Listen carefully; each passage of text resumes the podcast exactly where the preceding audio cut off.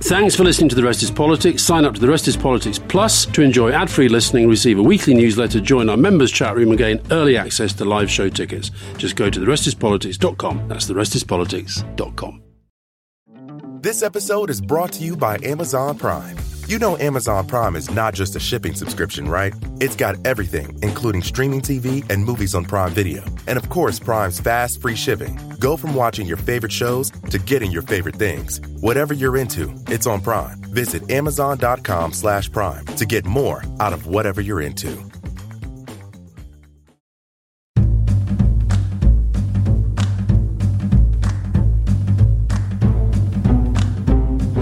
Welcome to another episode of The Rest is Politics Question Time with me, Alastair Campbell. And with me, Rory Stewart. Now, Rory, Yes. as you know, when we get things wrong, unlike our national newspapers, we correct ourselves. Oh, yes. So last week, I said that Nigel Farage had appeared on BBC Question Time more than any other human being. And didn't that just show how populists have got a grip of the BBC, etc., etc., etc.? And I got a very nice email from none other than Fiona Bruce, presenter Yes. of Question Time, who said this is a this is a well-worn but inaccurate, untrue statement, and she sent me the list. So, would you like to have a guess uh, who, which politician has appeared on Question Time more than any other in its entire history? Oh, what a good question. What a very, very good question. Michael Heseltine? No, he's not in the top ten. Okay. He is a Tory and is from that era. That era. So, so earlier than William Hague. Uh, yes, but been around a long time. Still Ken pretty Clarke. Ken Clarke. It's got to be Ken Clarke. Correct, correct. Ken Clark, 59. Shirley Williams, 58. Ming Campbell, 47. Harriet Harman, 45. Charles Kennedy, God bless him, 44. Clare Short, 38. Paddy Ashdown and Roy Hattersley tied on 36.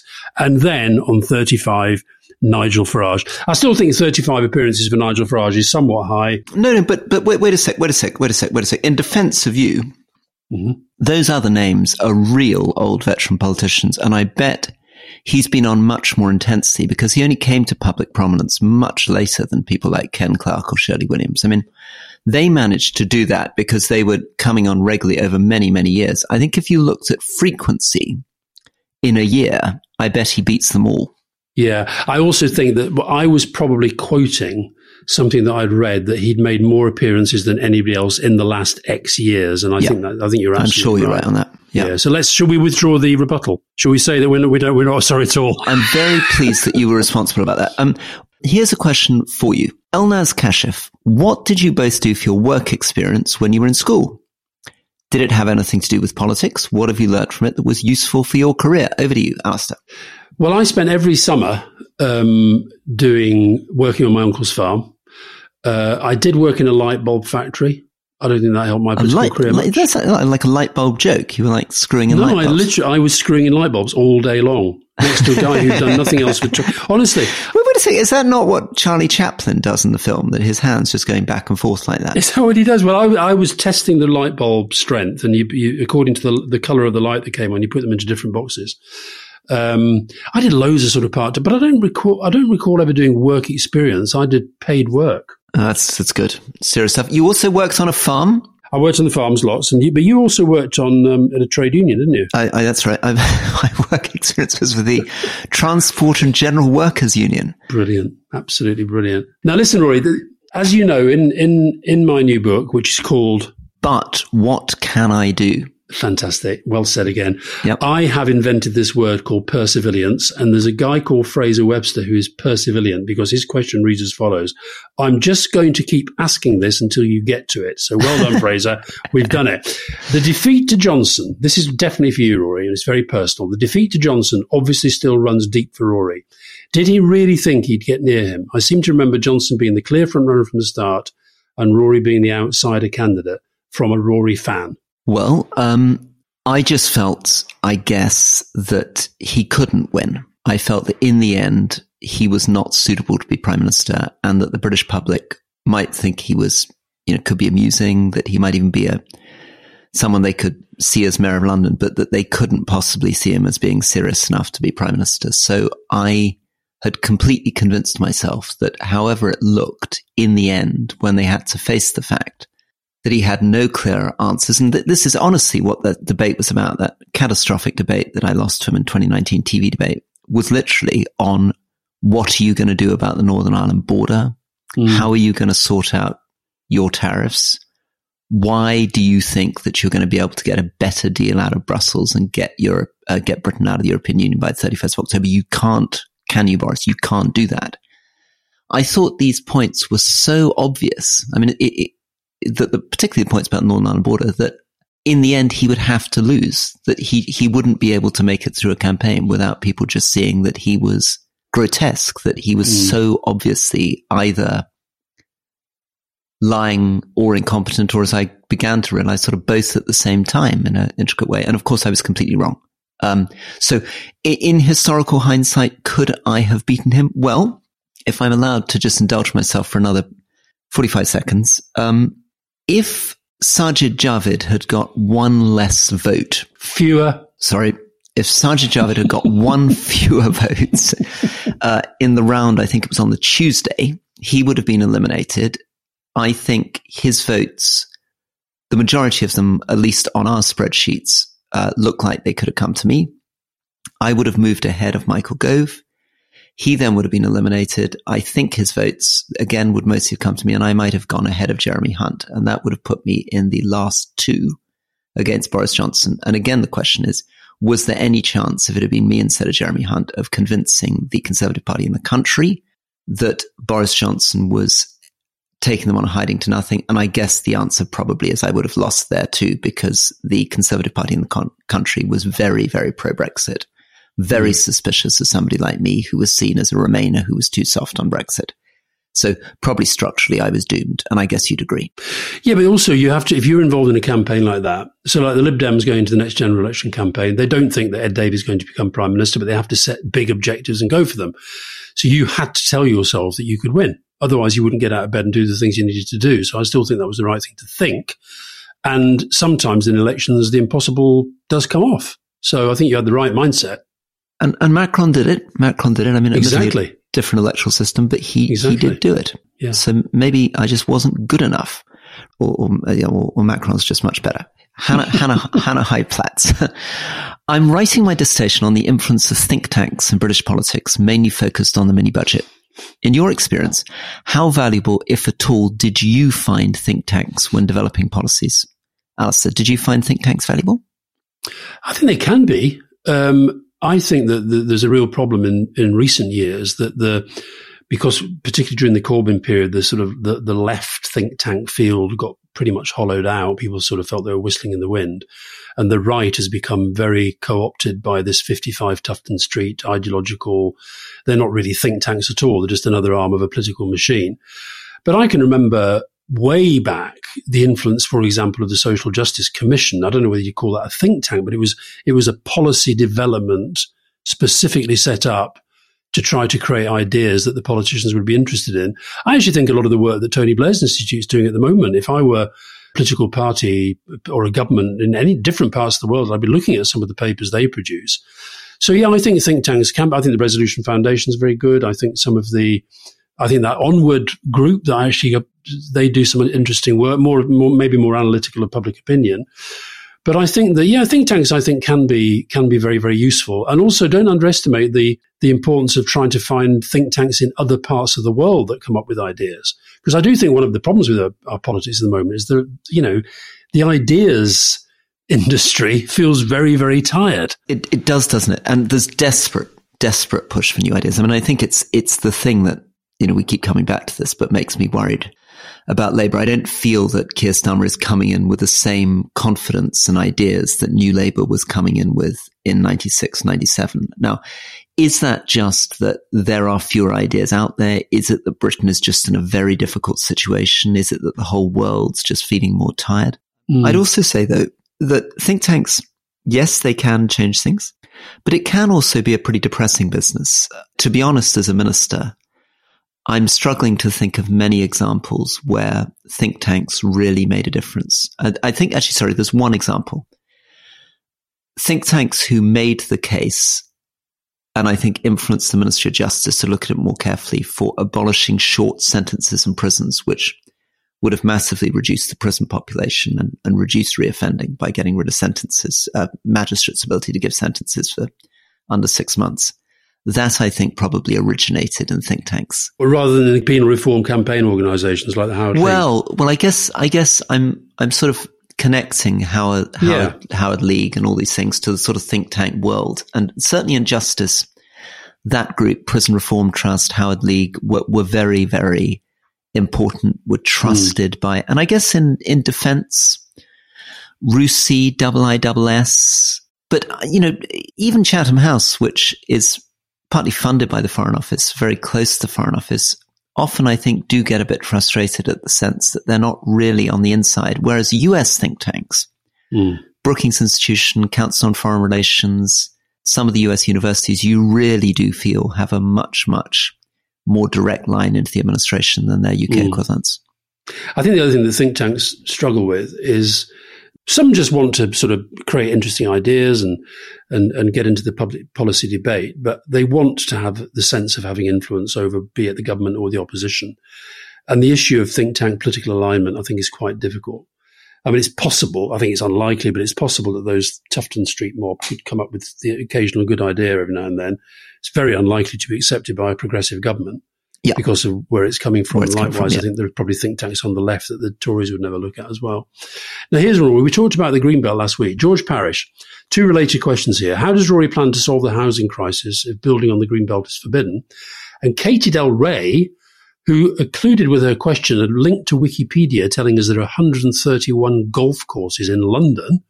What are your thoughts on the idea of building on the many golf courses in London instead of the green belt? A minority of people use golf courses. Does London really need 131 of them? Um, I, I'd be surprised if many of those golf courses aren't actually in the green belt. Um, I wonder how many of them are are in London proper. Katie, you need to check out your source and let yeah, us know. Check it. Let, but let what, what about the idea, though? I mean, that is not the first time I've heard that as an idea. I mean, generally speaking, I guess I'm trying to hold back against building on green space. I think what we need to do is get what I would call gentle density into London. Um, if you if you compare London with cities like Paris, they have a lot of very good five or six story, seven story buildings, which are attractive, which don't destroy the landscape, which are at a human scale and which fit in many more people. You can see it actually. Do you know where the most, one of the most densely populated areas in London is, is around uh, Sloane Avenue, around Sloane okay. Square. Mm-hmm. So often the most densely populated areas of London are some of the poshest, most valuable areas of London. But the problem on London is that we have very been reluctant to, uh, well, very reluctant to deal with the fact that we've got this huge spread of semi-detached or two-story houses spreading out over mile after mile after mile. I also think the mayor of London has not been as imaginative as he could have been on building on thousands of acres of transport for London land, mayor of London land, which which is just there for affordable housing to be built on. And I'd like to see a government come in that was really bold about providing, I, would like to see them literally build the equivalent of council houses. Because I think it's a good investment for a city like London. Don't pay developers and tell them to put in 20% affordable. Build and own the houses, rent them out at an affordable rate. And then you'll be sitting on a fantastic store of value for the city for the next 200 years and build them six stories high, proper avenues like Sloane Avenue, and you'll find you'll get a lot of people in and you can have a very, very human scale fulfilling existence in those communities. Mm. I'm going to give a shout out to Sadiq's new book, which was out this week called Breathe, which is about air quality. It helps to explain and uh, the climate and helps explain why he is, despite a lot of political opposition and organised campaigning against him, extending the the the ULEZ in uh, in London. Now, here's one, Rory. Preeta Bardhan, what is your favourite Tina Turner song? Can you think of anyone more resilient than Tina? I think perseverant, you'll find is the word. And also, is Alastair able to play simply the best on the bagpipes? I'll give it a go. I can give it a go, but that, not today. That's, that's very good. I, unfortunately, the, the Tina Turner tune that I know best is simply the best. Do you know any others? Come on, Rory, let's get into the culture. No, no, I'm, I kind of, you know, weirdly, I'm not sure about Tina. I was listening to Tina Turner recently and I was trying to get my head around, you're much more musical than me. But do you not agree that Whitney Houston has a much, much better voice than Tina Turner? Oh, yeah. Yeah, but Tina Turner's just an amazing performer. I love Simply the Best because when my boys were growing up and I was first indoctrinating them in the art of being a Burnley supporter, which meant four hour car journeys up, dragged up there to watch the game. We used to play simply the best as the teams came I out. think you're, I think you're dating yourself there. I, I, um, I, I had a was a ski, I had a ski teacher, British ski teacher from Essex in, um, in the, uh, mid 1980s who insisted that every time we went down a hill, we had to play simply the best.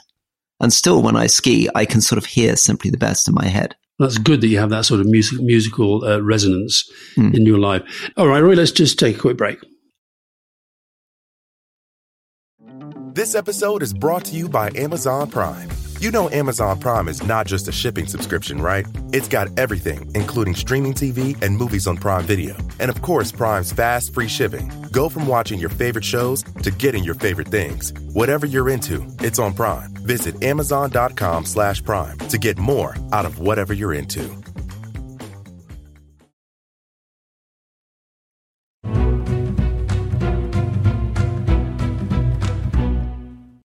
Here we are back from the break with the rest is politics question time. Now, here at Roy, Aidan.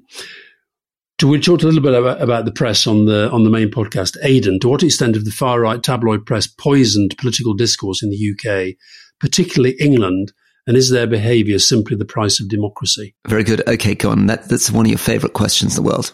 Give us, give us your answer. Yeah, but I want to know your view. I want, I want your view. Well, let me let me start by saying thank you, thank you.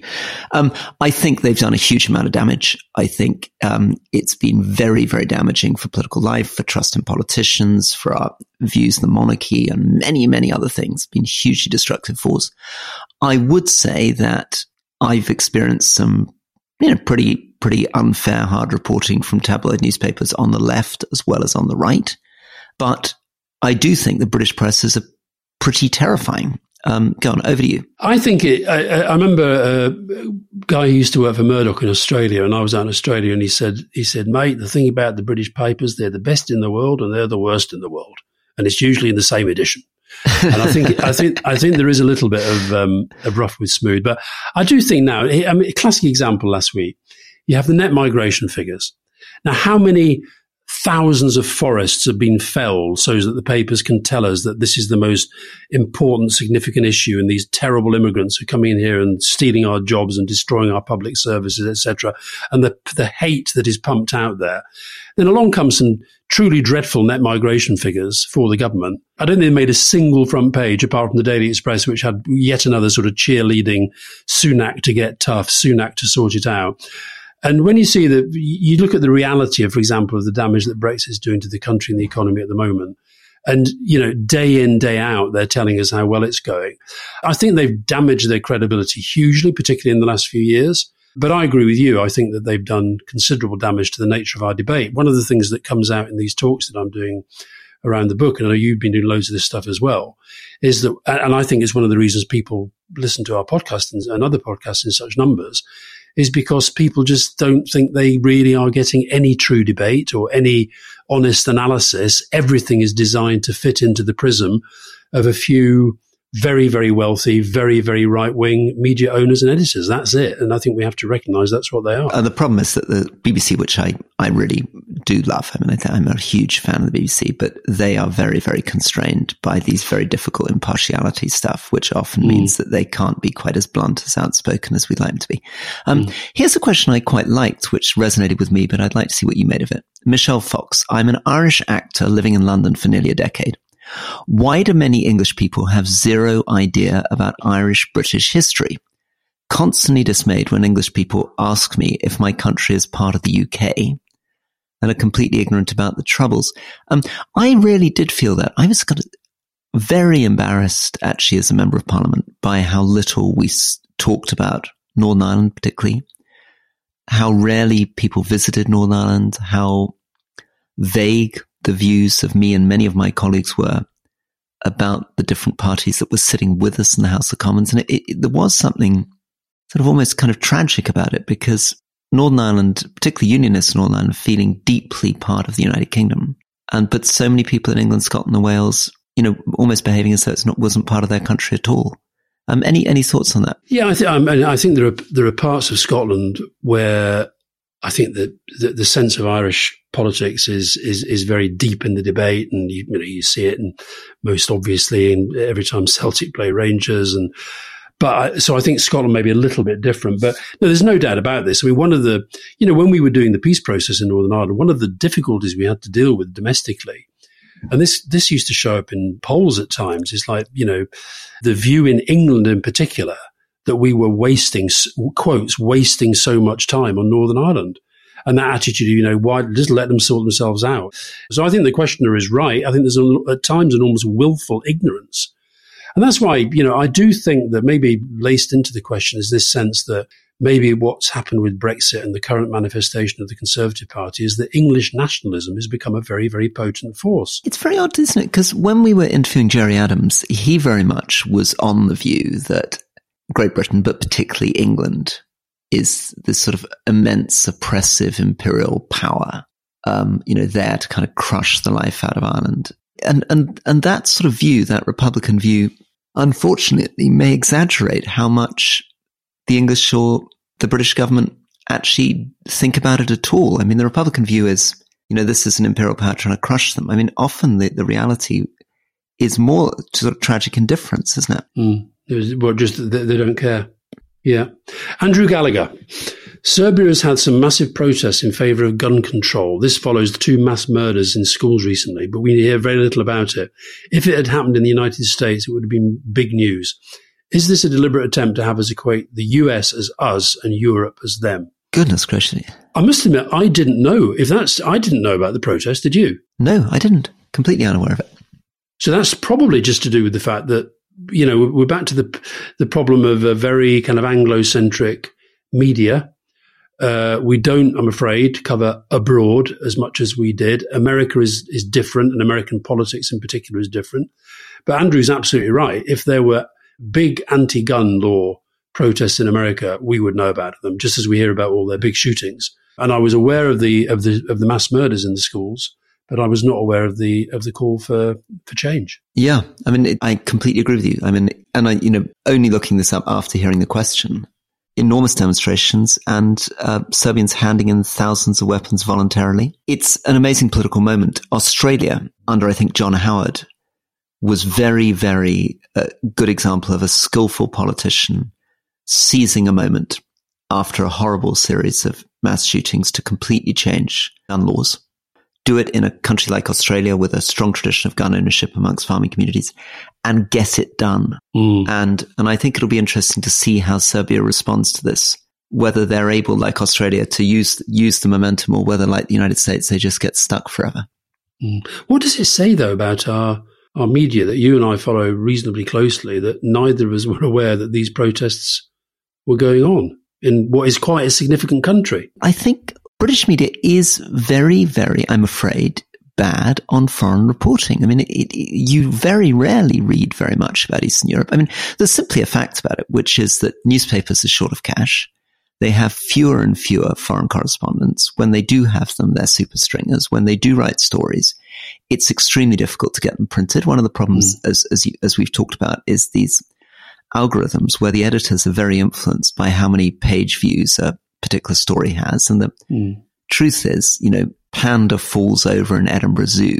It can guarantee to get kind of a million views and protests in Serbia at gun violence um, doesn't get the views and the editor, you know, it may well be that there's some stringer in in Belgrade trying to sell mm. the story to an editor and just not getting anywhere. Yeah, I think also we like to have sort of images of different parts of the world and the and the sort of conventional image of the of the Balkans is you know very violent and therefore a story that goes against that, which is what I would describe as the definition of news, is deemed less newsworthy than something that actually says, yeah, exactly. yeah, yeah, we were right about them. They're very violent. Because it, it shows peaceful civil society demonstrations in Serbia yeah. when we want to characterize Serbia the way. So they covered the mass murders, but not the fact that the country's up in arms about them. Now here's one, Rory, yep. closer to home. Carol Mason. The government has refused to supply unredacted documents to the COVID inquiry Who is the government in a case like this? Is it the PM, the cabinet, the cabinet secretary? And what are they trying to hide? And whatever it is, do they seriously think it won't come out anyway? So the, these are, I guess, the kind of things that I dealt with very, very frequently with a minister and which were the result of your government. So under New Labour, freedom of information requests were introduced. I think Tony Blair's actually on record saying that he's sometimes wondered whether he'd done the right thing. There. he wishes he hadn't done it. Exactly. Yeah. I mean, it's a very, very odd thing. As a minister, frequently I was having to sign bits of paper brought to me. Um, and what tends to happen is a request is made for information. The civil servants in your department, the professional civil servants, go through the request, try to identify what they think they have to release legally and which things they think should be preserved confidentially for the sake, the phrase often is, I think, something like for the sake of being able to encourage open discussion in government. So the idea is that you don't want ministers or civil servants to be so terrified that everything they say is going to be public that you're not able to sit around a table and say, I don't know anything about this or have an argument or maybe come up with a radical idea which you'd be horrified would appear in the press. But you obviously want to be able to sit around the cabinet room or sit around your department, not thinking that every single thing that you say to a civil servant or everything you discuss could be on the front page of the Sun tomorrow. Otherwise, you're likely to just keep stum. So I guess, I guess the government has engaged in that. Civil servants will have gone through the requests and they will have tried to suggest that many of the discussions are things that they don't want to share with the committee. But this is public inquiry set up uh, under the very specific terms in which public inquiries are set up. So, for example, when we had the Hutton inquiry, so Tony Blair announced the inquiry, Lord Hutton was appointed to run it, and then I get a letter from Lord Hutton saying he wants to see my diaries. Yeah. and I was like, oh my God. And Tony was like, well, why should you have to do that? Nobody else is being asked. And I remember a conversation with Jeremy Heywood, who was the cabinet secretary. He said, look, you, the, the prime minister set up the inquiry. He said, "We'll do everything we can to cooperate with it." That means everything. And I think what the question's about here is the fact that Boris Johnson has sacked his lawyers because of this kerfuffle over his WhatsApp messages, and he doesn't want to give unredacted WhatsApp messages. He's angry because the, the, diaries that he kept at the time have been given to the inquiry. But I think you have to accept, particularly when you're at that level, at the very top of government, you have to accept that every single thing you say and do potentially is a relevance if an event is then put under the microscope. I, exactly. And I think the good um, approach to this, which is sometimes taken in Britain, is to have a committee which looks at this stuff on a confidential basis and where you trust the judge or whoever is leading the inquiry yeah. to see all the information, but treat it respectfully and not set mm. about leaking things to the Sun for sensational reasons and, and hope mm. that they have the judgment to tell the difference. No, it's, it's like with my diaries, I had to literally sit next to a lawyer and go through every single word, including, you know, what my kids were up to, what my mum was up to, whatever it might be. I had to read every single word to them for them to decide what was relevant to the inquiry. Right. So I think I think if you're going to have a public inquiry, and I, I like the feel of this Justice Hallett. I mean, she's she's going after Johnson's stuff and demanding that he hands it over. She's asking George Osborne, and I think I read somewhere maybe even David Cameron and Jeremy Hunt as well in their previous roles to appear. So right, it's going to be interesting. Very, very well. It's so important, and I wish we'd done a proper inquiry on Afghanistan. We never did, and I, I suspect we never will. But uh, I, I thought the final Iraq reports are extraordinary documents, really, really impressive work. And I think the learning from this COVID inquiry is going to be so important. It's critical. We made a lot of mistakes. I think, you know, we've talked about a lot. We can talk about what those mistakes were, but let's see what the inquiry comes up with. Right. Jason Brown, in one of the leading interviews recently, Rory mentioned Darren Bent. Given Rory's aversion to sport and Bent's relative contemporary obscurity, it made me laugh a lot. What's the story there, Alastair? Well, Rory, you know the story better than I do. Where, where, did this utter obsession with Darren Bent stem from? Do you want to tell our listeners who? I'll tell you what, Rory. Here's a quiz for you. And I'm watching you. You cannot Google. Okay, you cannot Google. Here my hands. He, play, hands he played for. He played for nine Premier League and Championship clubs. I'd like you to name two of them. No, I absolutely can't. And let, let me tell you why this comes up. So Darren Bent comes up because at some point in this amazing WhatsApp thing, and incidentally, I'm WhatsApp correspondence should be subpoenaed to and seen by some inquiry sometime. Somebody proposed Darren Bent as, as a candidate for being interviewed on leading. And the fact that I'm unable to name a single team that he played for, um, I think slightly confirms uh, the reason why I'm perpetually making comical references to Darren Bent. Right. Well, it was Ipswich, Charlton, Spurs, Sunderland, Villa, Fulham loan, Brighton loan, Derby loan, and Burton. Do you agree loan. with me that he might not be the ideal candidate for leading? I think if we were looking for a candidate for leading uh, who came from the football world, I think we're looking at Pep Guardiola, Jurgen Klopp, Gareth Southgate, player Cantona. I think Cantona would be a good interviewee for leading. Gary Lineker, of course, we've done. Cantona would be so great. Arsene Wenger? Arsene Wenger, definitely. He's, he said that he will come on at some point. And, um, and Darren Bent, maybe just, you know, a little bit below that, possibly. Very good. Okay. Shall I give you one last question? Yeah, go on then. Yeah. This one made me slightly depressed actually because it made me realize how old we are now that I'm 66 and getting my pension. James, this year's first question on the Edexcel Politics A level was to what extent did John Major lose the 1997 election as opposed to Tony Blair win it? Since Alastair will most likely be on the Mark scheme, I was wondering how he would answer it. How would you answer that first? I would say that it was uh, Blair actually had a very, very strong, impressive, positive campaign. I think it's true that you could have gone in with a lame campaign and you probably would have been able to win a slender majority, but the scale of the majority that you won in 97 was a very focused campaign, a very fresh, charismatic candidate, and a sense at that period that the sort of moderate left was at its most um, innovative, creative, confident. It's you know it's the nineties, it's the end of the Clinton era. You had an exceptional campaigning candidate in Blair, whereas this coming election, I think we may more be in a situation in which um, the Conservatives lose it because they've been in power too long, rather than the other side winning it. Yeah, and that's what Labour has to fix in the next year. Um, I think it has to become much more about Labour positivity than the Tories being awful. Um, is I think the first thing I'd answer in that question is that although it's fo- it's focused on John Major and Tony Blair, but actually within the context of the campaign itself, I think John Major campaigned extremely effectively. Um, the Conservatives lost the election. Uh, now, obviously, he was the leader and he was the prime minister, and they'd gone through ERM, which was one of those sort of, you know, critical moments where people lost faith in the government of the day. But I think it's, I think the, the country was ready for the change. I think you, I think we're agreeing agreeably here. I think the country was ready for the change and they were able to look across the other side and think, do you know what? That guy could be really, really good. And he looks like he's got a, you know, decent team behind him and there's a new government there. So that's how I would answer the question, James. I um, feel free to quote both of us in uh, any future exams that you get. Uh, did I tell you the story that when when my daughter sat one of her exams, Jonathan Powell and I were a question, and she didn't know the answer. That's very good. That's yeah. very good. I hope she could, but she could have just made it up, couldn't she? To get the confidence no, but, to make no, it. but the thing, the thing is, Rory, that the, the examiner would have known she could have said something. I think she should have said, look, you know, you're coming into my personal space here. You're reminding me about my father. You're asking me about my father. And I think it's very unfair. And I think they've given her two marks for that. The question was, why did Jonathan Powell and Alastair Campbell have an order in council signed by the Queen? Oh, I see. She might struggle with that, wouldn't she? Yeah. Okay. Um, Will Lloyd is my last question, although it's obviously something I, I'd love your views on. I'd also like a go at after the next election, will the Conservative Party need to go through a detoxification process as Labour has successfully done? Do you believe the Conservative Party will have a similar moment of recognition and awakening? And who would be your preferred candidates to do so? Right, over to you.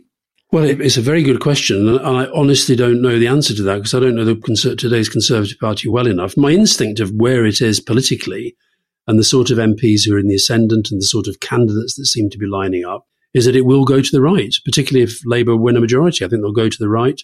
So I think if you are looking at Suella Braverman, I think it'd be a terrible mistake for them. But I, I don't see, I don't see them moving to the centre anytime soon. It's very, I mean, it, it, the pattern after the loss in '97, particularly when Iain Duncan Smith came along, was of course a, uh, it was William Hague first, but then when Iain Duncan Smith came in, was very much a move to the right. And it, it was Cameron coming in that moved the party back to the center and for my money made them an, an electorally mm. viable party. I think it's a very bad move.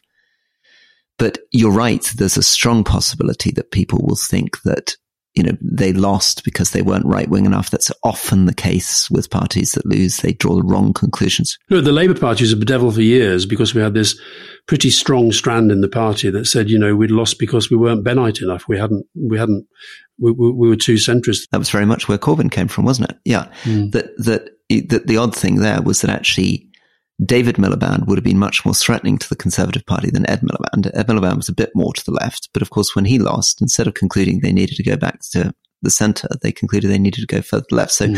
I think it's it's likely that we'll end up with people like Kemi Badenoch and um, yeah and Suella Braverman coming forward. But it would be a catastrophic mistake because although the Conservative Party managed to lurch to the right and win in 2019, that was with this bizarre figure of Boris Johnson, who's not repeatable and, and he was somebody who was able to play to the right, but also sort of flirt with the center and, and essentially was a celebrity in a way that these other right wing candidates can't. Mm. They will be mm. creating a much bleaker, mm. small world of true believers.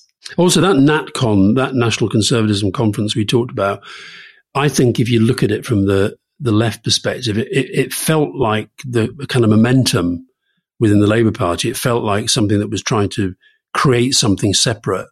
And it's almost like psychologically they think, oh, well, we're not going to win the next election, but we, we believe that we've got to move even further to the right. And we're setting this up now to drag it that yeah, way. Yeah. Which uh, and, I agree with you. I think it's a terrible mistake. A really big mistake. Um, and, and I think it's a, such a challenge, but it's something that the Conservative Party needs to do, which is if they lose the next election and if Rishi Sunak then steps down, it's so important that conservatives who care about the future of the party and on the centre start joining the party and start organising around the few MPs that still credibly represent uh, the centre in that party, rather than just giving up and handing it over to Suella Braverman. Mm. By the way, talking about John Major, I, I did this um, fabulous event the other day at Wimbledon Book Festival. It was at Roehampton University, and they got 600 state school kids there. And um, at one point, I asked, you know, there were sort of 15, 16, 17 year olds for a show of hands of who might in future, who thinks that they might go into politics. And, you know, I'd say 20, 30 or so hands went up, but there was a little gaggle of them in one group. And uh-huh. I thought, wow, what's going on over there? That's, there's, there's something very political going on in this school. Which school are you guys from? And if I tell you the name, it might ring a bell with you. It's Rutlish. Oh, it doesn't ring a bell. And that's where, where's where John Major went to school. Oh, goodness. Oh, that's that's fascinating. Well, yeah. I wonder whether that isn't part of timing. I mean, whether if you go to a school which has produced a prime minister, whether that doesn't make it feel yeah. much more tangible and possible. Yeah, yeah. I'm, I'm sure that's right. Yeah. So that's a more positive note to end on the one that we just ended on. Very good. Okay, let's end there. Thank you, Alastair. and have a nice time in Japan. Thank you. Bye bye. Bye bye.